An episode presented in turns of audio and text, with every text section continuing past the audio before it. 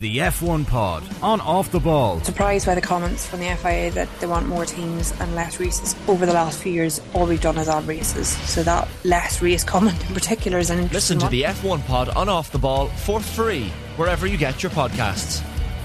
The Football Daily on Off the Ball.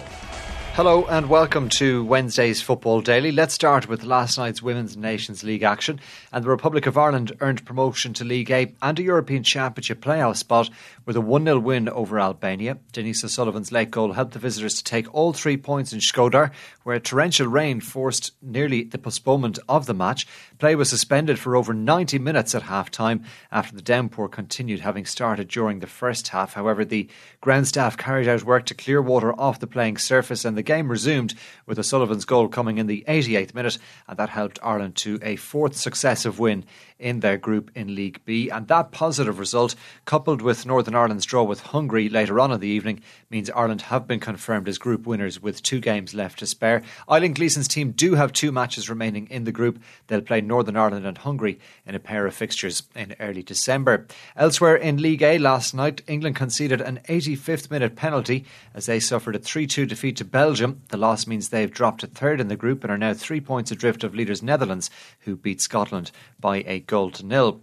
Turning to tonight's action, and there's a busy evening ahead in the Carabao Cup with six last 16 ties down for decision. The pick of the games comes at Old Trafford, where Manchester United take on Newcastle in a repeat of last season's final. United won that decider to claim the silverware, but they've endured a difficult start to the new season. They've already amassed seven losses in all competitions. Newcastle will be without Alexander Isak and Sven Botman tonight, while Sandro Tonali has begun a 10 month ban for betting breaches. Magpies boss Eddie Howe believes their current situation offers a chance for other players in the squad to step up. Just have to roll with the punches. You have to absorb the hits, and you have to find a way. And that's what we're going to try to do. So it's not ideal for us, um, especially with the, the season we have.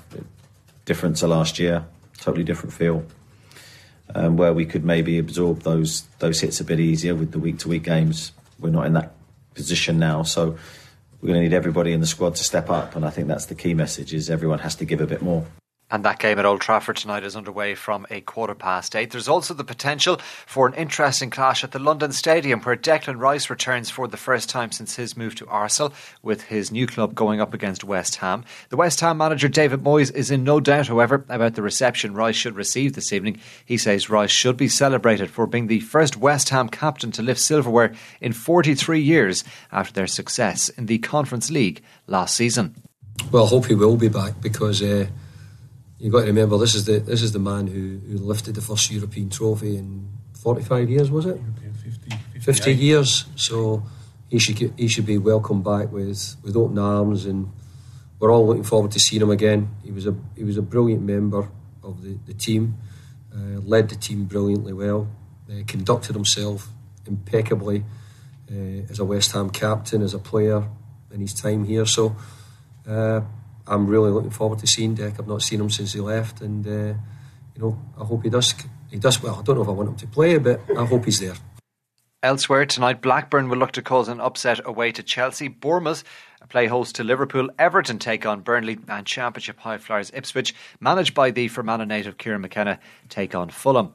There's action tonight in Scotland as well. Five Premiership fixtures down for a decision, and the league leaders Celtic were held to a scoreless draw by Hibernian at the weekend, so their advantage at the top is now five points. This evening they host St Mirren, who've enjoyed an encouraging start to the new season. They're in third place after nine games. Celtic manager Brendan Rodgers believes tonight is a good opportunity for his players to bounce back after their frustration at the weekend. The team we put out is always to to to find the result, and it's a it's a great game for us on the back of a frustrating uh, result for us. I think our, our game was okay. It was a little bit slow up until the last 20, 25 minutes. That was the reality. And then we sped up the game and, and showed our qualities. Um, which is, listen, sometimes it's it's only natural. I've been in enough games where you've you've played midweek, especially high intensity games, and then you into your next game, and it's um, you maybe just can't quite get to to that level.